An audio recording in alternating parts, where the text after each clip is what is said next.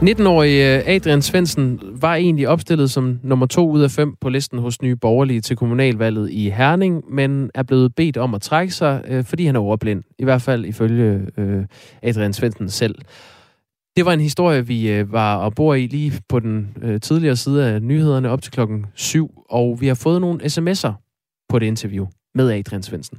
Ja, der er blandt andet Poul, som stiller spørgsmålstegn ved, altså alle de her sager, der er en masse papirer, du også skal have læst igennem. Hvordan skulle han kunne gennemgå de her dynger af sager, spørger Poul. Altså hvis man har udfordringer med at læse, hvordan skal man så komme igennem de her papirstabler? Der er også en, der skriver ind, er det ikke fair nok, at Nye Borgerlige ikke kan bruge Adrian set i lyset af hans udfordringer, skriver Jensen på 1424.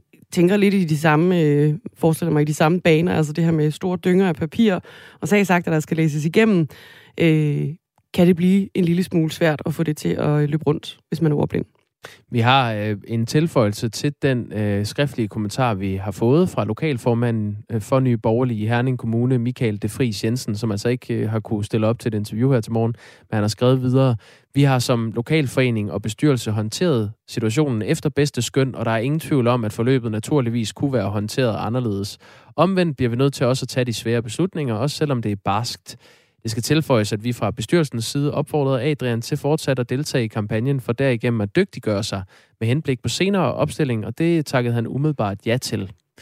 Det er jo noget, vi har forsøgt at få både den organisatoriske næstformand i Nye Borgerlige, Jesper Hammer, og Pernille Vermund, formanden, til at kommentere på her til morgen. Og det er altså ikke lykkedes. Men til Ekstrabladet har Jesper Hammer, den omtalte organisatoriske næstformand, sagt, at han ærger sig. Han har sagt, det er bestemt ikke den måde, vi skal behandle vores kandidater på. Jeg tror, vi får en snak om, at sådan skal det ikke være fremadrettet. Man skal have lov til at stille op som ordblind i Nye Borgerlige. Det tror jeg sagtens, at man kan bestride en byrådspost med. Der er også en anden lytter, der har skrevet ind på 1424. Sådan lidt med et løsningsforslag. Der er en, der er dykket ned i hukommelsen, som husker tilbage på en sag med en handicappet byrådspolitiker, som havde udfordringer jo så også med at passe det her hverv som byrådspolitiker. Og lytteren skriver, jeg mener, han fik en sekretær stillet til rådighed, fordi han havde specielle udfordringer. Kunne ham fra Nye Borgerlige ikke også få det? Det var en mulighed, udover de her hjælpemidler, man ellers skal få til ordblinden. Ja. Og så er der noget med tavshedspligt og så videre, som en person, der skal læse ting igennem for en eventuel ordblind byrådspolitiker, også skal være underlagt. Men det er jo sådan noget, man kunne finde ud af, hvis man ville det. Nå.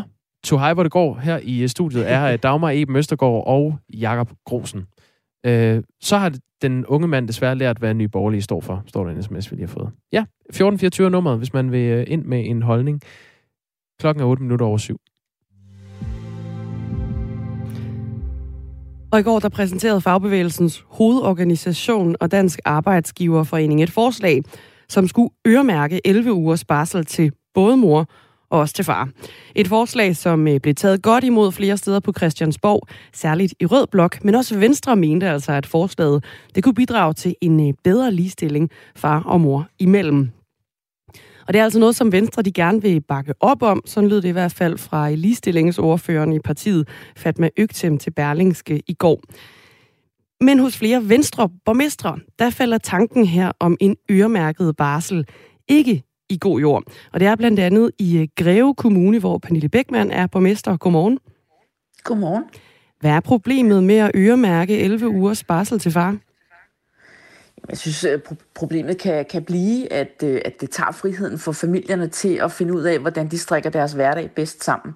Vi har en del små og mellemstore virksomheder, i hvert fald i min egen kommune, hvor far har brug for at arbejde, og det gør de i al fordragelighed og i enighed i familien, og der er det mor, der tager barslen, og det, sådan synes jeg også, det burde være fremover. Mener du, at Venstre så også på Christiansborg burde stille sig imod et forslag om øremærket barsel til far? Jamen, det kan Venstre nok ikke på Christiansborg, fordi det her er jo noget, der kommer fra EU, så jeg forstår sådan set godt, at de gør, som de gør. Men det ændrer jo ikke på, at friheden for familierne bliver begrænset. Og det kan jo ende i, at barslen til børnene rent faktisk bliver mindre, fordi far ikke kan tage barsel. Ifølge de seneste tal fra Danmarks Statistik, der holdt mænd i gennemsnit 34 dages orlov i 2019, og kvinderne de holdt 280 dage. EU har i et såkaldt orlovsdirektiv fra 2019, som du også nævner her, Pernille Beckmann, pålagt medlemslandene at sikre en mere ligelig fordeling af barslen med mindst 9 uger øremærket til begge forældre. Og aftalen her mellem Fagbevægelsens Hovedorganisation og Danske Arbejdsgivere sikrer så i stedet for 11 ugers øremærket barsel til både mor og til far. Og så er der de resterende 26 uger, som frit kan deles mellem parterne. Hvorfor mener du, det er så frygteligt, at man vil øremærke barslen til mænd, sådan så kvinderne de hurtigt kommer tilbage på arbejdsmarkedet? Det er jo en af de store pointer i det her også. Jamen, det forstår jeg også godt, og man kan sige, at kvinderne skal også tilbage på arbejdsmarkedet, hvis de har et ønske om det, og det passer til deres familie. Men det med at gå ind og blande sig i, hvordan familierne strikker deres hverdag sammen, det synes jeg er en trist udvikling. Jeg forstår også godt, at vi skal have ligestilling, men nu er det bare engang sådan i mange familier, jeres tal viser det jo også, at kvinderne sådan set vælger at tage sig af børnene, når de er små. Og det ser jeg ikke et problem i. Det gør ikke far til en dårlig far, men det er nu bare engang den udvikling, der er. Den tror jeg ikke på, at vi nogensinde kommer til at ændre på. Og spørgsmålet er, om vi skal det, når børnene er små. Men er ligestilling en frygtelig udvikling? Nej, ligestilling er bestemt ikke en frygtelig udvikling. Men man kan sige, at familierne skal have lov til at gøre det, der passer hos dem. Nej, jeg hylder ligestillingen meget, men ikke, hvis det er under tvang. Familierne skal gøre lige, hvad der passer til dem. Lederne, interesseorganisationen og i fagforbund og A-kasse for virksomhedslederne, altså den her interesseorganisation Lederne, som er fagforbund og A-kasse for virksomhedslederne, de var ude i går og pege på 16 ugers øremærket barsel. Hvis virksomhedslederne de også går ind for mange ugers øremærket barsel til mændene, er det så ikke også noget, som du som borgmester bør lytte til? Jo, det kan man sige. Jeg kan bare tage udgangspunkt i det, jeg ser, og det, jeg selv mærker i mit eget liv, og der synes jeg egentlig, at friheden den bør vægte tungt. Og jeg synes, familierne skal have lov til at strikke deres hverdag sammen, lige som det passer ind hos dem. Pernille Beckmann, det kan man jo ikke i dag. Altså, som det er i dag, så 14 af de 48 uger, der ligger, de er øremærket kvinden, og blot 2 er øremærket manden. Så hvis kvinden ikke tager de 14 uger, som der ligger, så frafalder de. Det er rigtigt. Så det er heller ikke et system, du synes bør opretholdes? Jamen, jeg synes, man skal skabe den frihed til familierne, som er størst og bedst. Sådan, så de inden for egen ramme kan vurdere, hvad der passer til dem. Så man kan sige, jo mere systemtankegang man lægger ned over familiernes hverdag, det synes jeg bare er en ærgerlig udvikling. Hvordan vil du undgå det med det orlovsdirektiv, der ligger fra EU's side, som skal implementeres i dansk lovgivning? Jamen det kan du ikke undgå, fordi det er jo også derfor Venstre, kan man sige, stempler ind på den dagsorden. Det er de nødt til, fordi at EU jo siger, at det skal være sådan her. Så jeg forstår sådan set godt, at Venstre bakker op om det, men jeg synes ikke, at det ændrer ikke på, at beslutningen om, at man blander sig i, hvordan familiernes hverdag skal være strikket sammen, den er der jo stadigvæk. Pernille Beckmann, borgmester i Greve Kommune for Venstre. Det er ikke kun dig, som stiller dig kritisk over for Venstres på Christiansborgs forhold til barselsudspillet. Det bliver en kringlet sætning. Berlingske har nemlig snakket med en række andre Venstre-borgmestre også landet over, som over en bred kamp altså ikke deler Christiansborgs Venstres holdning. Det er Ikast-Brande Kommune, det er Nordfyns, Jammerbugt, Varde, Egedal, Haderslev og også Læsø. Kommer I borgmestre i fællesskab til at tage det her spørgsmål op på Venstre, med Venstre på Christiansborg? Altså, jeg har den holdning til Venstre på Christiansborg, at hvis de bare tager deres beslutninger derinde, ikke blander sig i mine, så blander jeg mig heller ikke i deres. Men det ændrer jo ikke på, at man godt kan synes noget om det. Og jeg har selv, kan man sige, 3 børn med i bagagen, hvor vi vil ikke i min familie have haft mulighed for at kunne leve ind i det system, hvor far skulle være på tvungen barsel. Så havde vi ikke holdt barsel. Og jeg tror, andre familier også har de samme udfordringer. Det synes jeg bare er ærgerligt. Både for børnene, men også for familierne. Pernille Beckmann, I er vel også et samlet Venstre og et samlet parti. I bør vel blande jer i hinandens anliggender, kan man sige? Jamen, det gør vi jo også ved, at vi taler med jer. Men det ændrer jo ikke på, at inde på Christiansborg har de jo også nogle andre rammer, de er nødt til at stemme ind i. Men synes du ikke også, altså, som det ser ud lige nu, med det, I har råbt op om her, synes du så ikke også, du blander dig i, hvad der foregår på Christiansborg? Jo, jeg synes, at jeg har en mening om, at tvungen barsel til far, det synes jeg er en indgriben i familiernes hverdag. Men når EU kommer med et direktiv om, at det skal man, så er Venstre jo også nødt til at gøre det. For hvis ikke vi gør det, så siger vi jo også, at så vil man ikke være en del af EU. Det sagde Pernille Beckmann, borgmester i Greve Kommune. Tak for det. Ja, selv tak, og god dag. God dag, borgmester for Venstre, altså. Klokken den er blevet 7:15. Ja, og hvorfor skal der overhovedet være øremærkning? At ophæve den vil vel løse problemet, skriver Martin fra København. Til det kan vi sige, at der ligger altså det her direktiv, et orlovsdirektiv fra EU. Det blev vedtaget i 2019, og det har pålagt medlemslandene, at man skal sikre en mere ligelig fordeling af barslen med mindst 9 uger øremærket til begge forældre. Og det er så lagt oven i de 2 ugers øremærket barsel, der er i dag til faren, så lander det på de 11 uger, som FH og DA nu er blevet enige om, og det skal altså behandles politisk. Det var top, det spørgsmål.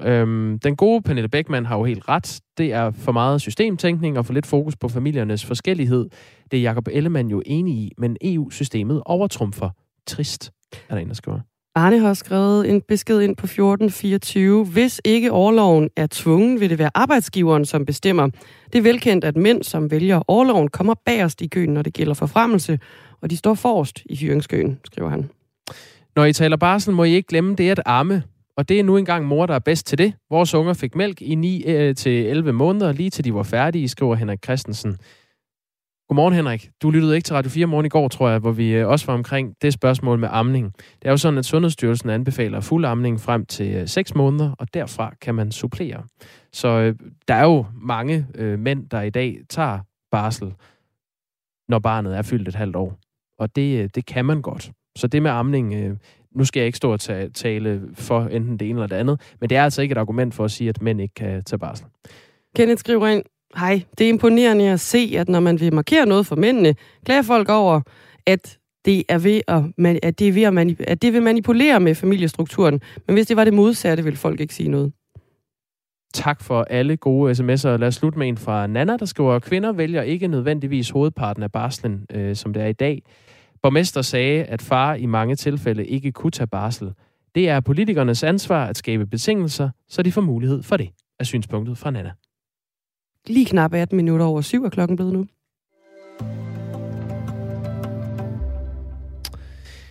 Er det upassende, hvis en kvinde er iført sports-BH og bukser under træningen i et fitnesscenter?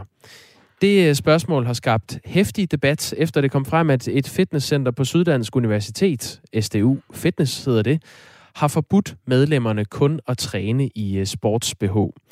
I centerets ordensreglement kunne man læse: hvis et medlem ønsker at træne i en tanktop eller en singlet, skal den dække hele brystet. Det er ikke tilladt kun at træne i en sports-BH. Men efter gårsdagens debat i medierne, så oplyser bestyrelsen i SDU Fitness i en pressemeddelelse, at de nu alligevel vil tillade, at man kan træne i en sports-BH. Men SDU Fitness er ikke det eneste fitnesscenter, der har haft sådan et forbud. Ole Dinis, du er formand for Boarding Fitness, som ligger i Midtjylland. Godmorgen. Godmorgen. I har haft det her forbud i flere år, og I har det stadig. Man må altså ikke som kvinde træne i sports-BH i jeres fitnesscenter. Hvorfor ikke? Jamen, det er korrekt. Og vi har haft reglerne siden vi blev etableret i 2013. Når vi indførte de regler, så var det lige så meget på baggrund af, at vi jo skulle finde ud af, hvad man egentlig gjorde i de andre centre. Og det kan jeg også se, at det er stadig masser af andre, der gør. Og vi har ikke genbesøgt reglerne som sådan. Hvilke andre fitnesscenter er det, I skæver til der? Jamen for eksempel, så ved jeg jo, at DG-huset Nordkraft i Aalborg, de har jo stadigvæk reglen. De beskriver det bare på en anden måde. De skriver, at træningstøjet skal dække brystkasse, mave og bagdel. Okay. Det er sådan, at... Ja. Nej, undskyld. Så man kan stadigvæk finde masser af andre centre, der har den samme regel. Men hvorfor har I reglen? Som jeg sagde, så har vi etableret den i 2013, da vi startede, og vi har ikke genbesøgt reglen som sådan. Mm. Men der er masser af god mening i det, altså, fordi der kan godt være noget hygiejne i det. Jeg ved godt, at der kører nogle argumenter, som ikke tager dem med ind under præmissen, men det mener jeg stadigvæk specielt, hvis man er i vægtområder og sådan noget. Fitness World og Loop Fitness har ikke forbud mod kun at træne i sports-BH. Det er bare nogle af de store kæder. En af dem, der har kritiseret SDU Fitness, er blandt andet medicinstuderende Nivi Meyer på Syddansk Universitet. Hun har sagt til Jyllandsposten, det er ubehageligt at få at vide, at du er forkert. En sports-BH er det tøj, som jeg er mest komfortabel i, når jeg træner. Det er min egen sag, og jeg vil ikke tage ansvar for, hvordan andre mennesker ser på mig, mens jeg træner. Det krænker en helt grundlæggende værdi i mig, har hun sagt. Når du, Ole Dinis, ser, at der rent faktisk er nogen, der føler sig krænket over de her regler, får det så dig til at overveje at ændre reglerne hos jer? Jamen, jeg vil sige det på den måde, at vi vil i hvert fald genbesøge reglerne. Men det er bare sådan, at grænserne for, om man føler sig krænket eller ej, de kan være vidt forskellige fra den ene person til den anden. Og i vores lille center, jamen der har vi medlemmer fra 15 år, men vi har også nogen til midt 70'erne. Og de går jo der op og ned af hinanden, kan man sige. Men selvfølgelig er det ikke sådan, at der er nogen, der skal føle sig krænket på nogen måde. Det er heller ikke nogen, der skal føle, at vi tager nogle begrænsninger ved at have nogle regler. Det er slet ikke vores hensigt. Er der nogensinde nogen, der har kommenteret det hos jer? Ikke en eneste i de 8 år, vi har været i luften. Ikke en. Har du nogensinde været nødsaget til at bede nogen om at tage mere tøj på? En eneste gang, men det er et mandligt medlem, som trænede i bare overkrop, og han blev bedt om at tage en t-shirt på, og så var den sag lukket. Gælder det også for mænd? Altså, må mænd heller ikke have en sports-BH på hos jer? Nej, altså, vi siger jo generelt, at man skal... ja, det ved jeg ikke. Altså, man vil jo ikke normalt se mænd i en sports-BH, jeg siger det bare. Men sådan står det ikke beskrevet, jo. Der står jo bare beskrevet, at man må ikke træne i en sports-BH, og så gælder det vel reelt både kvinder og mænd. Så en mand, der dukker op i en lille top eller sports-BH, vil også blive bedt om at tage noget mere tøj på? Ja, så vil vi påtale det, fordi reglerne skal selvfølgelig være ens, uanset om det er mænd eller damer. Ole Dinis, hæng på. Jeg siger lige godmorgen til Louise Kjølsen. Godmorgen. Godmorgen. Feministisk debattør, også kendt som twerk queen. Træner du kun i sports-BH? Det er lidt forskelligt. Det kommer sådan set an på, hvor varmt det er. Hvad gør, at du kan finde på at gøre det? Hvis jeg har lyst. Det er sådan set rimelig enkelt. Det synes jeg generelt, det er med den påklædning, jeg putter på min krop. Det handler meget om, hvad jeg har lyst til. Og det synes jeg sådan set, påklædning skal gøre. Ved mindre der selvfølgelig er en eller anden form for, kan man sige, sådan temperaturgrund eller sikkerhedsgrund. Så synes jeg, at det folk putter på deres krop skal afhænge af, hvad de har lyst til, og ikke så meget, hvad andre folk synes om det. Hvad tænker du, når du hører Ole Dinis sige, at de har regler, der siger, at det skal man ikke gøre? Altså for det første, så bliver jeg jo glad, når Ole siger, eller sådan påpeger, at deres regel skal gælde alle kroppe. Ikke kun kvindekønnede kroppe. Men jeg synes også, det er en regel, som virker enormt gammeldags. Især når vi ser den i lyset af, at vi en post-MeToo-debat lige har brugt sommeren. Jeg har i hvert fald lige brugt min sommer på at debattere om unge kvinder må sole topløs på deres altaner / på stranden, om unge piger må gå med mavebluser i skolen. Samtidig så har vi også diskuteret, om det norske volleyballhold, kvindelige volleyballhold, må have længere shorts på, om kvinder må tage burka eller hijab på, når de er på arbejde. Altså, så er det som om den her diskussion, hvis man lige zoomer lidt ud, ikke så meget er præget af et fagligt argument, eller et sikkerheds- eller et hygiejneargument, når vi kigger sådan all over på diskussionen. Det er en diskussion, der er præget af, at vi som samfund gerne vil diktere, hvad kvinder gør med deres kroppe, og det synes jeg sådan set er ret træls, når vi er i 2021, at samfundet skal diktere, hvad jeg skal tage på, når jeg går ud i det offentlige rum. Hvor går grænsen egentlig for dig, Louise Kjølsen? Altså, synes du, det burde være tilladt for både mænd og kvinder at træne i helt bare overkrop i et fitnesscenter? Jeg synes, det er fint, at der er nogle argumenter i forhold til hygiejne. Og hvis man ligesom kan komme med, med en eller anden form for videnskabelig backup og sige, hvis du træner i bare overkrop, så sveder du x antal mere, og det er ikke så... Altså jeg træner en del. Jeg synes også, det er klammer, hvis folk ikke lige spritter af efter sig selv. Der kan vi sige, at der er corona ligesom lige gjort, at der er rigtig meget sprit i centrene for tiden, så jeg kan godt forstå argumentet i, at man måske ikke skal være i helt bare overkrop. Men jeg synes, problemet bliver jo netop, når det ikke handler om... hvad alle kroppe gør, når det handler om, hvad kvindekroppen gør, og det bliver især et problem, når man går ind og bruger argumenter som, at det kan virke distraherende. For så er vi inde i en helt anden form for argumentation, som ikke har noget med sundhed, eller hygiejne, eller sikkerhed at gøre, men har som noget med de argumenter om anstændighed og respekt, som der også blev nævnt tidligere, Eller sådan nogle dumme argumenter om, at det, jeg gør med min krop, hvor jeg skal tage ansvar for, hvordan det påvirker andre. Og det synes jeg er enormt problematisk. Men hvor er den nedre grænse for, hvor lidt tøj man må have på i et fitnesscenter, hvis det stod til dig? Hvis det stod til mig helt privat, så skulle alle have en god omgang sprit i hånden, og så altså, kunne man sådan set træne i nogenlunde det, man ville. Altså bare røv? Altså, måske ville det være fedt, så man havde et lille håndklæde, man kunne sidde på, fordi jeg gider ikke at sidde på andre folks svedige bare røv, men altså, hvis du spritter af, så fyr den af. Det er jeg sådan set lidt ligeglad med. Ole Dinis, hvad siger du til det, du hører her? Jamen, først og fremmest så vil jeg sige, at vores indgangsvinkel som sådan er jo den rent hygiejniske, når vi siger, at vi skal dække brystkasse, mave og bagdel. Men jeg vil også sige, at hvis vi skulle til at have vores medlemmer til at træne i bare røv, som I siger, så vil jeg klart sige fra. Altså, det ser jeg slet ikke skal ske. Jamen, fordi jeg mener simpelthen er krænkende. Overfor hvem? Men kan vi ikke også snakke om, hvordan det her det er sådan typisk journalistisk greb at være sådan, må man gerne træne nøgen? Men det er der jo ikke nogen, der gør. Det er jo ikke det, der reelt er diskussionen her. Diskussionen er, at to piger i et træningscenter har fået at vide, at de ikke må have en sportsbh på. Der er jo ikke nogen mennesker, der dukker nøgen op i et træningscenter. Så det er et lille smule søgt argument, som jeg egentlig synes, mig og Ole kan bruge bedre tid på at diskutere det reelle problem, i stedet for sådan et konstrueret journalistisk problem. Nej, jeg ved ikke, om det er konstrueret journalistisk. Det er, fordi der er nogle retningslinjer for, hvor meget tøj man må have på. Og der er det jo så interessant at høre, hvad mener du er grænsen for, hvor lidt tøj man må have på? Jeg siger bare, at det er jo ikke, altså selvom vi diskuterer det, det er jo ikke det, problemet er, for der møder aldrig nogen mennesker nøgen op i træn. Det har jeg i hvert fald ikke set. Jeg træner en del. Problemet kan jo være, fordi man ikke må. Kvinder, der får at vide, at deres maver eller deres skuldre er meget distraherende. Ole Dinis, synes du også, det er respektløst eller mangel på hensyn til de andre, hvis man som kvinde har bikini på, eller mænd har bare overkrop i svømmehallen? Nej, det synes jeg bestemt ikke. Hvorfor er det anderledes i en svømmehal end i et fitnesscenter? Jamen, der er jo forskellige omgivelser, kan man sige, fordi det er jo nøjagtigt det samme, og det har jeg også forholdt mig til. Hvis man går ind og har aquabiking, jamen så har mænd jo også bare overkrop. Selvfølgelig har de det. Fordi det vil man normalt have i en svømmehal.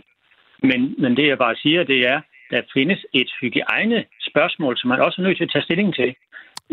At hvis man specielt er i vægtområder og sådan noget, så synes jeg faktisk ikke, at det er specielt velegnet, at man har, enten det så er en BH, eller det er en bare overkrop. Det synes jeg faktisk ikke, uanset om man spritter af eller ej.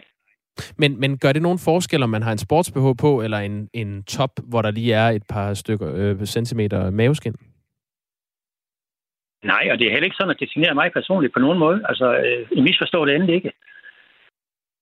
Så ja, som jeg også sagde i starten, jamen vi vil da godt genbesøge vores regelsæt, men jeg mener stadigvæk, der er relevans i, at man har noget træningstøj, som dækker både bryst, mave og bagdel.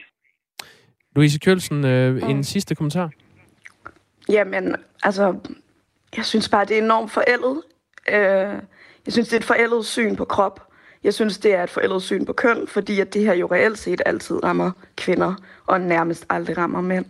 Og så synes jeg, at det er underligt, at vi i 2021 stadig diskuterer, hvad kvinder må gøre ved deres kroppe, og forsøger at kalde det respekt eller anstændighed. Det synes jeg helt ærligt. Ja, det viser, at vi i Danmark hverken er ligestillet eller lige så frisindede, som vi går rundt og tror, vi er. Ole, tak fordi du var med, Louise Kjølsen. Tak. Altså feministisk debattør, også kendt som twerk queen. Ole Dinis, vi har 40 sekunder til nyhederne, men et sidste spørgsmål. Når du siger, at I vil genbesøge jeres regler, hvad betyder det så? Ja, så vil jeg overveje, om vi skal omskrive den sådan, at det ikke nødvendigvis står, at det er forbudt med sports-BH. Men det kigger vi på. Det siger formanden for Boarding Fitness i Midtjylland, Ole Dinis. Tak fordi du var med og tog debatten her. Ja, velkommen, tak. Der er kommet en ordentlig stak sms'er på den her. Det kan være, at vi lige skal kigge dem igennem her over et nyhedsoverblik. Der er i hvert fald lige kommet den her, den kan vi nå, inden Anne Philipsen hun går på. Goddag. Træningscentre er private, så man bestemmer selv reglerne, og man kan jo vælge at benytte et andet center. Ydermere så er beklædning jo med til at begrænse sved og lignende. Man sveder ikke mindre, men det bliver på personen, eller i hvert fald på tøjet. Ellers er der jo søger og sved på maskiner og gulve, skriver Daniel L. på 1424. Tak for sms'erne. Vi tager dem efter nyhederne. Nu er 7:30.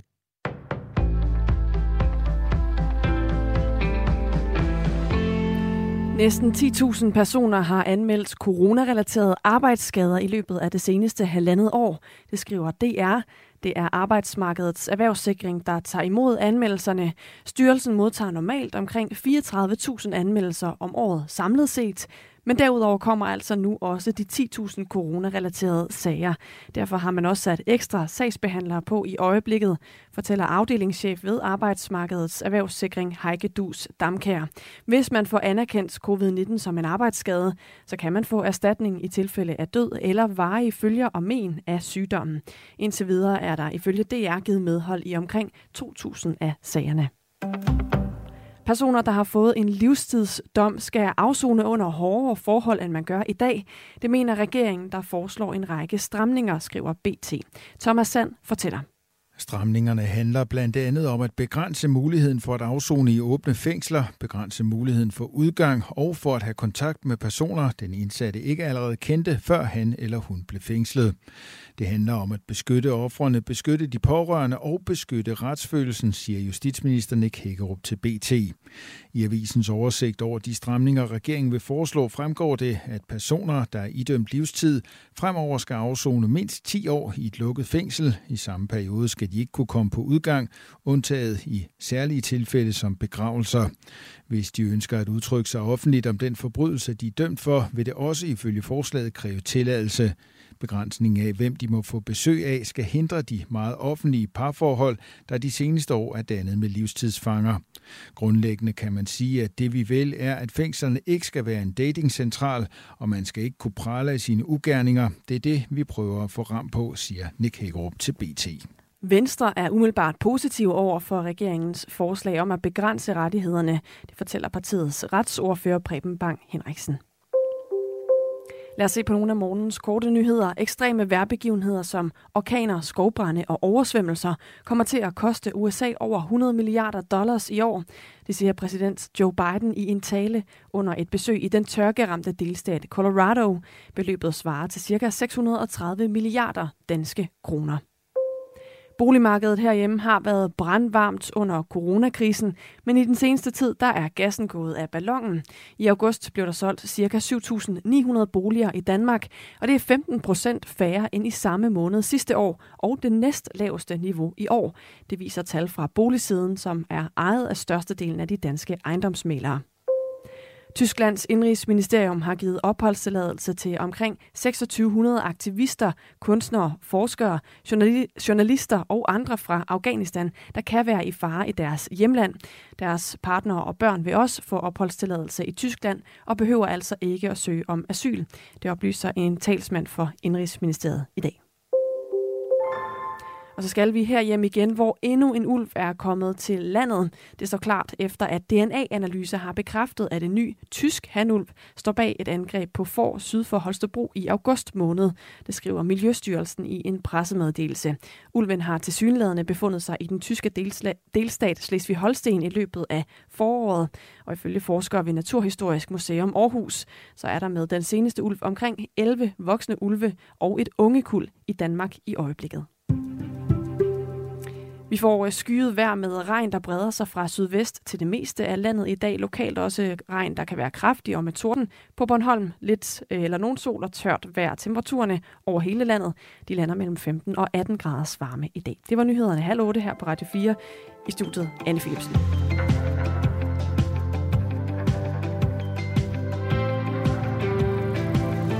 Godmorgen. Her er det Radio 4 morgen. Klokken den er 7:26. Og lige inden Anne Philipsen hun gik på med en omgang nyheder, så lovede vi nogle sms'er. Vi havde nemlig en god debat lige før nyhederne om sports-BH'er. Ja. Må ikke. Må man træne i en sports-BH i de danske fitnesscentre? Det må man i nogen. Det er sådan, for eksempel i Fitness World, der står her. Beklædning.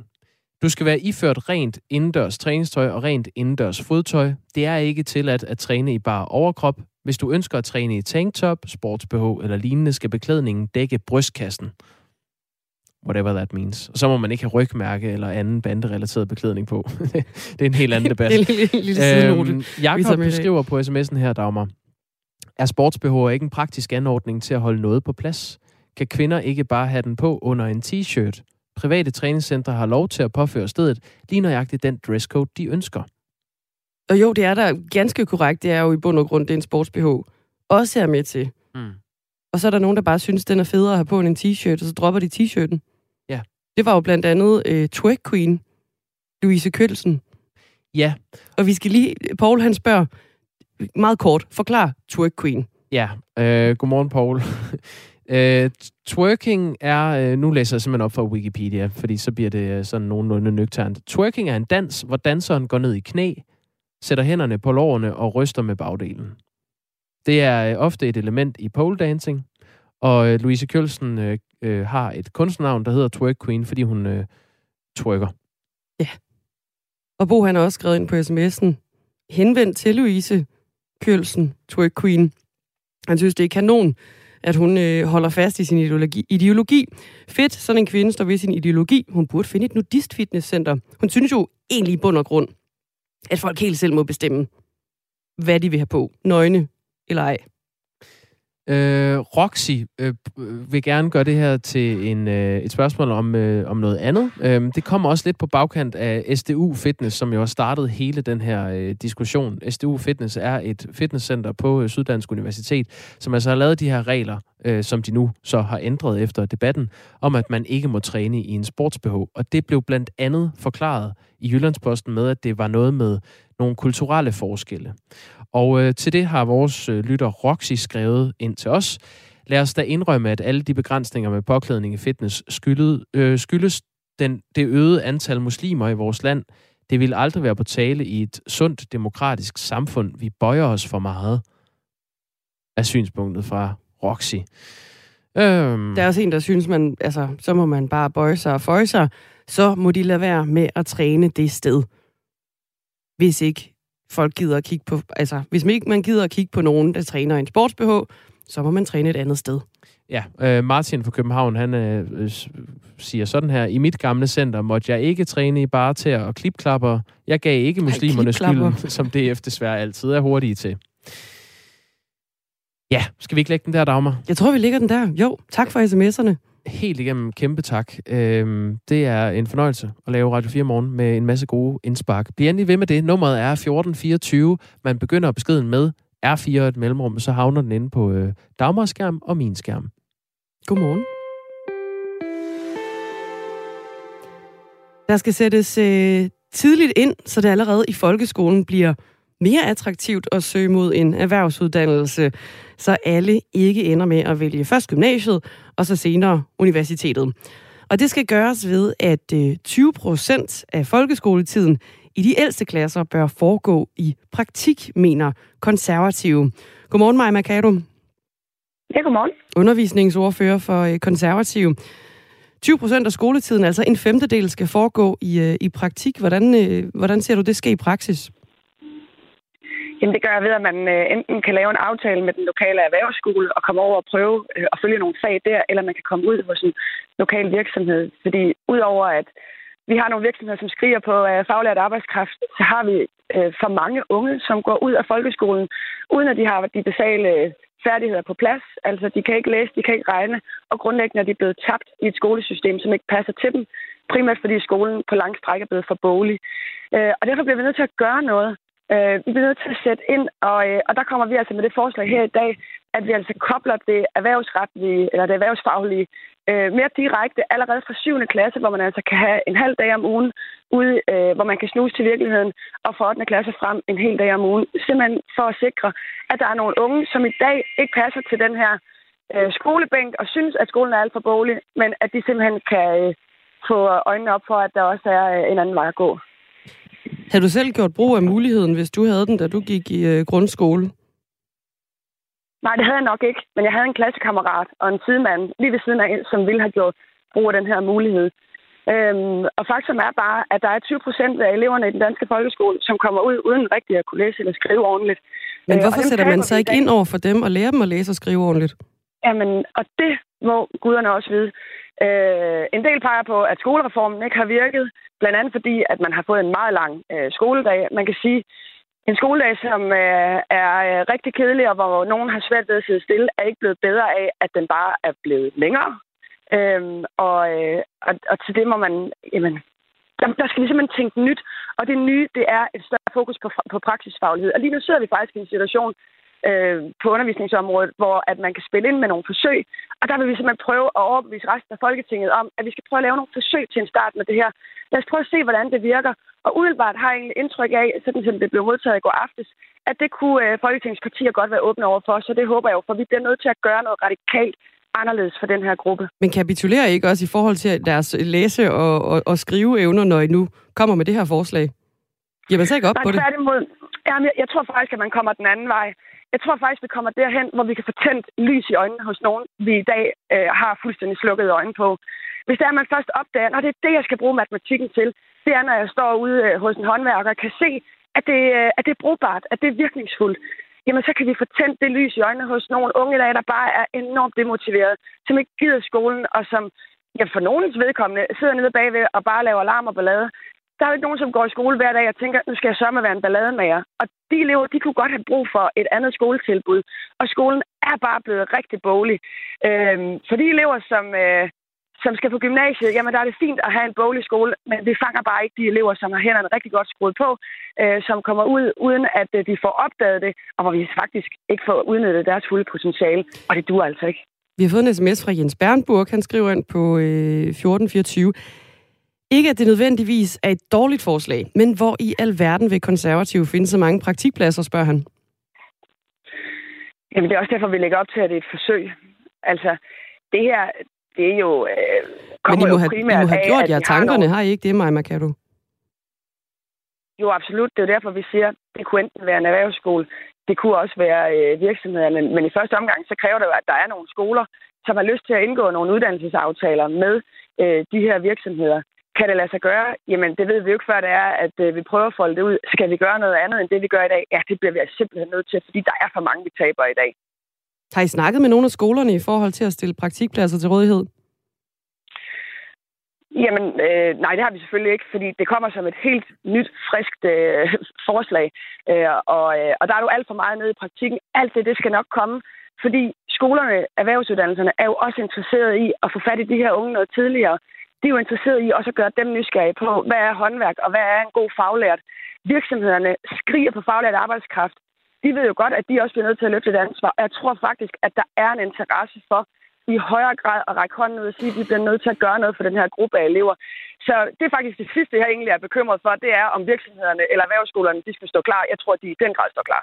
Maja Mercado, vi har fået en sms, hvor der står, 1000 tak, så blev vi håndværkere igen dømt dumme. Maj burde vide, at det faktisk kræver en hjerne at uddanne sig, også som håndværker. Nu, før du får frastødt en potentiel vælger, giver dig lige mulighed for at forklare dig. Ja, jeg tror, han misforstår mig, fordi det at være faglært kræver rigtig meget uddannelse. Og det har ikke noget med at være dum at gøre. Det har jeg på ingen måde sagt, hverken i det her interview eller i andre interviews overhovedet. Men der er nogle unge i dag, som aldrig når dertil, hvor de får øjnene op for hverken dansk eller matematik. Den ild i øjnene kunne jo tændes ved, at man kommer ud og stifter bekendtskab med håndens arbejde. Og det er den kobling, vi gerne vil gøre, fordi de unge mennesker, som i dag ikke kommer videre i uddannelsessystemet, de er altså heller ikke dumme. Der er ikke 20% af den danske befolkning, der er dumme. Der er bare 20%, der ikke får udnyttet deres potentiale, og det er det potentiale, vi gerne vil lirke op. Det er det potentiale, vi gerne vil åbne op. I 2021, der søgte lige over 72% af afgangseleverne i 9. og 10. klasse mod en gymnasieuddannelse, og så var der 20%, der søgte mod en erhvervsuddannelse, og så var der 8% også, der valgte en tredje uddannelsesvej. Men altså 20% søgte mod en erhvervsuddannelse, og størstedelen gik mod gymnasierne. Og det er ellers et nationalt mål, at mindst 30% de skal vælge en erhvervsuddannelse direkte efter 9. eller 10. klasse i år 2025. Tror du 20% i praktik i 8. og 9. klasse, det kan få flere til at vælge erhvervsuddannelser? Jeg tror, at hvis man får snus til det på en god måde tidligere, og også på en bedre måde, end man gør det i dag gennem brobygning, som jo bare er en uges praktik, så tror jeg, at man kan få flere til at opdage, at erhvervsskolerne kunne være en vej. Og helt ærligt, så er der for mange, der kommer på gymnasiet i dag. Vi så gerne, at det var strammere krav for at blive optaget på gymnasiet. Vi så gerne, at det var mere prestigefyldt. Apropos den tidligere lytter, som skrev ind, at komme på erhvervsskolerne. Vi vil rigtig gerne højne prestigen. Det her, det handler ikke om erhvervsskolerne. Det handler faktisk om tidligt i folkeskolen og sikre, at nogen får opdaget, at det her, det er de faktisk vældig gode til. At de kan bruge matematikken, som de stifter bekendtskab med i folkeskolen. At de kan bruge dansk, og at de kan bruge det på en måde, som ligger godt til dem. Og det er bare unge, som vi i dag ikke griber, og vi har brug for at fortælle lyset ind under øjnene hos, som i dag bare er ret slukket, for at sige det mildt. Når det handler om også at få de unges øjne op for en anden uddannelsesvej tidligere, tvinger det så ikke også de unge til at vælge en uddannelsesvej endnu tidligere, altså at putte det her år på dem? Og vi gjorde ret meget ud af, at det her lige præcis ikke skulle være en showstopper. Så det bliver ikke sådan, at så kan man ikke komme på gymnasiet. Man vil stadigvæk kunne komme på gymnasiet. Det vil primært være det tekniske gymnasium, som så vil være attraktivt for en. Men vi har gjort en del ud af at sikre, at det ikke skulle blive en showstopper. Så der forstår jeg godt bekymringen. Men det synes jeg egentlig, vi har taget højde for. Og dybest set er det her jo bare et forslag for os.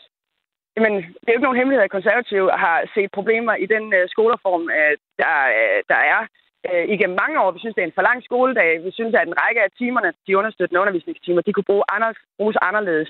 Vi kan se, at der er en helt særlig udfordring med, at vi hverken har faglærte nok, og vi kan også se, at der er for mange, der kommer ud uden at kunne læse og regne. Og det er vel at mærke, at ikke elever, der er dumme, det er elever, der ikke er blevet grebet. De elever skal vi gribe, og det er det forslag her lægger op til.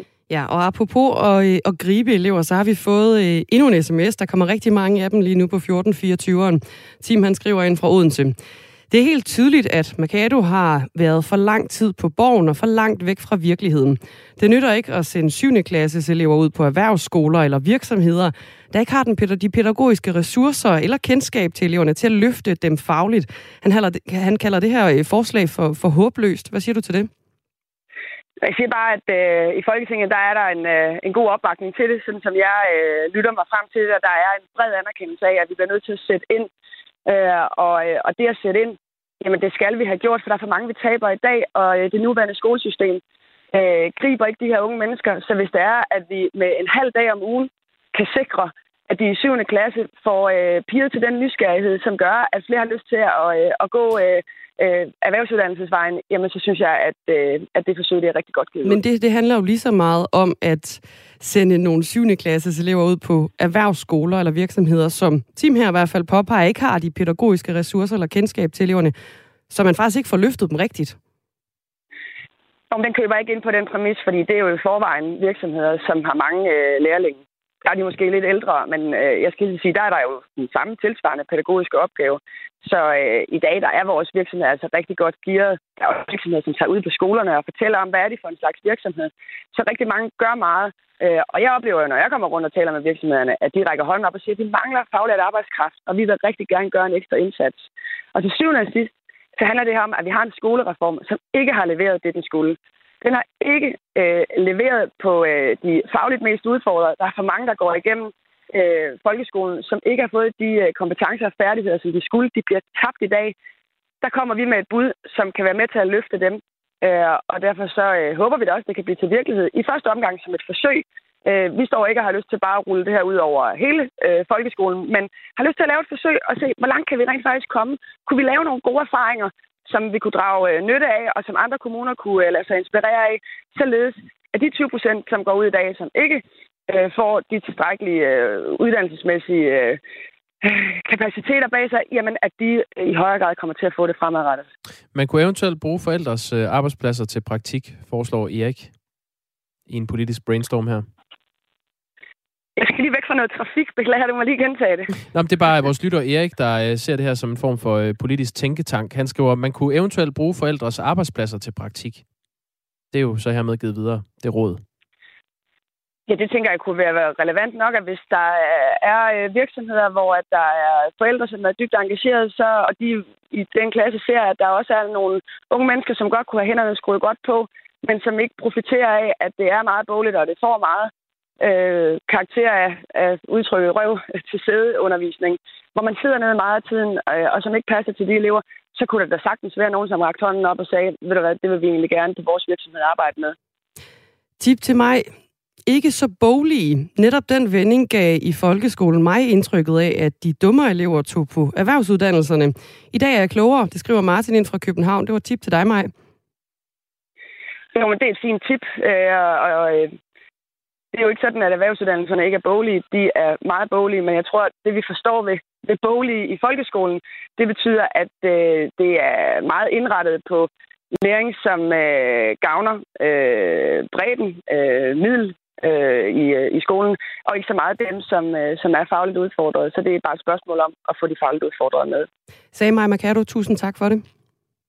Selv tak. Undervisningsordfører i Konservative, altså med et nyt forslag til at lave 20% af folkeskoletiden i de ældste klasser som en slags praktiktid. Bent skriver, drop karakterkravene til alle erhvervsuddannelser. Cirka 2.000 unge lades i stikken årligt. Stil faglige krav i stedet for boglige krav for at komme ind. Det vil få flere til at søge, som det for eksempel gælder for Kunstakademiet. Faglighed er ikke boglighed i håndværk, skriver Bent. 9-7. Nej, det er løgn. 9-8. Det er sandt. Dagmar, trænger vi ikke til lidt musik? Jo, det sikkert mange diskussioner og interessante værdidebatter, vi har. Ja. Jeg har lyst til at nævne tallet 39. Okay. Fordi det er 39 lange år, ABBA har holdt pause mellem singler, der er kommet på hitlisterne. Åh ja. De fantastiske fire. De er jo tilbage. Hvordan har du det med dem? Fan. Jeg har jo været på ABBA-museet.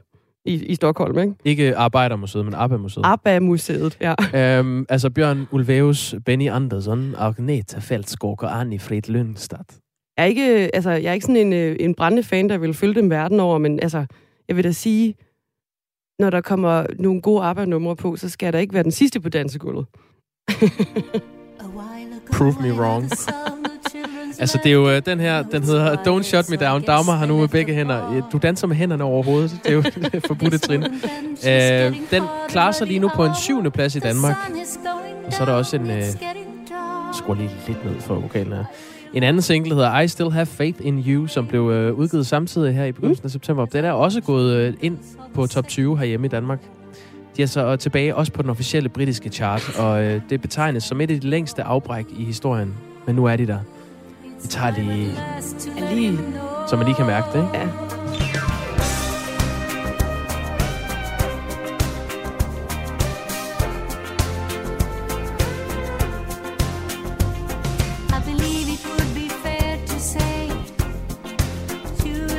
Og det lyder bare som god gamle ABBA.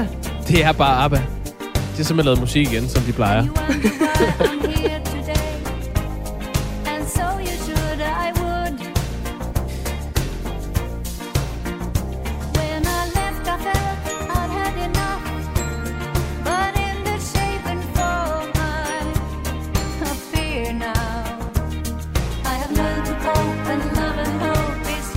Don't Shut Me Down hedder den, altså den her sang, som ligger højst på Don't den danske... Don't Shut Me Down, ja, sagde du og skruer kraftigt ned. Om de har den stadig, må man selv vurdere. Det er jo heldigvis en smagsag, ja. Men det er i hvert fald stadig catchy. 7:57 er klokken her i Danmark.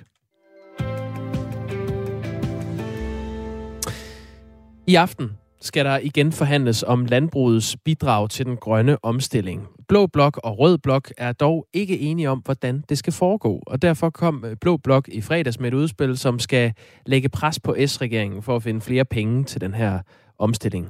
Erling Bonnesen er landbrugsordfører for Venstre. Godmorgen. Ja, godmorgen.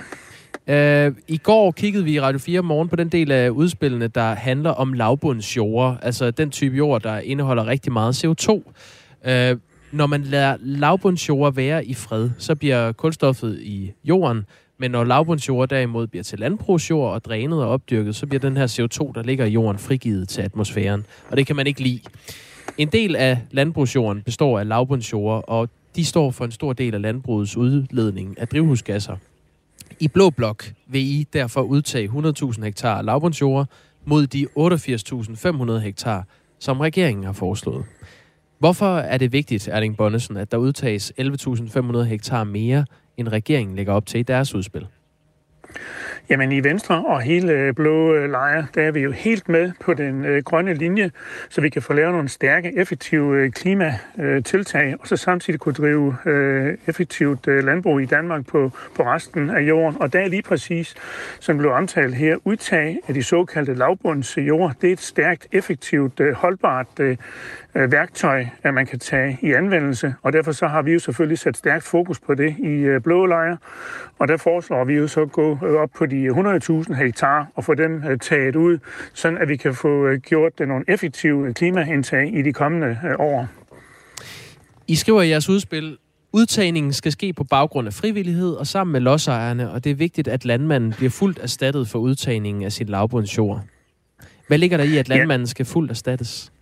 Jamen lige præcis, altså sammenlignet med, hvis andre borgere og lodsejere skal aflevere et stykke af deres ejendom, jord, til for eksempel en ny vej eller på noget andet, hvor det offentlige kommer og siger, at nu skal vi bruge det, jamen så erstatter man jo kompenserer selvfølgelig de lodsejere, der konkret skal aflevere den jord, nøjagtigt for den værditab, som de har. Så vi kan sige, at den enkelte landmand, lodsejer, skal selvfølgelig erstattes, kompenseres præcis for det værditab, at lodsejeren har, hverken mere eller mindre, kan man sige, og så det er vigtigt, det kommer til at foregå frivilligt. Landmændene vil gerne, men landmændenes situation er meget forskellig. Der er nogle landmænd, der er helt klar til at aflevere en hel del af jord, og andre er måske så lige startet. De har brug for, at de så kan få noget erstatningsjord ind, og kan man så kombinere det for eksempel med det der her jordfordeling, det kan man oversætte til sådan og bytte lidt rundt på markerne, sådan at nogen afleverer, og nogen får, og så ender det med, at der bliver udtaget 100.000 hektar effektivt i klimahandlingsplanernes effektive navn, så går det op i en højere enhed. Det man er klar til, og det er der også erfaringer for, at det virker. Lars Palle er landmand, og han har en svineproduktion med 800 søer og 30 hektar lavbundsjord ud af 210 hektar i alt. Og han svarede vores værtskollega her på programmet, Kasper Harbo, sådan her i forhold til en eventuel erstatning, da han var med her i programmet i går. Jeg skal jo enten have noget tilsvarende jord, eller også så jeg kan købe noget jord i nærheden af min ejendom. Men prisen på jord i området her ligger jo på omkring 150.000 per hektar. Og det skal man så gange med 30, hvis staten skulle have din jord her? Ja. Det er 4,5 millioner. Ja. Men altså, så kunne det jo også være en anden model. Det kunne jo være, at man gav mig 5.000 kroner om året per hektar i erstatning, og så jeg beholdt jorden. Så kan du regne ud, hvor mange år, at det vil tage at tjene det. Jamen, så vil jeg jo gøre med den, som staten beder om, og så lægge den under vand. Erling Bonnesen, er I klar til at give Lars Palle her 4,5 millioner for 30 hektar lavbundsjord? Det understreger lige præcis, at situationerne er forskellige. Han er startet op med en effektiv produktion. Han vil det gerne, og så skal det bare passe sammen med, at den lavbundsjord, han har, den vil han gerne udtage. Og kan det så findes en model, enten at det lejes af ham, eller også at man frikøber det, så er han jo helt med på det. Og det svarer jo præcis til det, som jeg sagde før, at det skal indgå i en jordfordeling, og i sidste ende, at den enkelte lodsejer bliver kompenseret erstattet. Så det er sådan nogle ting, at der kan arbejdes med i praksis. Og det er jo også velkendte erfaringer for igennem mange år, at det er sådan, at man gør det. Så der kan man slå op og se, sådan har vi jo hidtil gjort det, og sådan kan vi gøre det igen, sådan at de enkelte lande men situation også bliver tilgodeset, og at klimaets situation bliver tilgodeset, og dermed også samfundets. Vi talte her til morgen med Tommy Dalgaard, som er professor i agroøkologi på Aarhus Universitet. Og ifølge ham, så er det meget vigtigt, at der lander en aftale på det her område hurtigst muligt, så andre lande, for eksempelvis Tyskland, som også er et stort landbrugsland, kan lære af os. Når nu I gerne vil have en grøn omstilling af landbruget, hvorfor skynder I så ikke at lave en aftale med Rød Blok?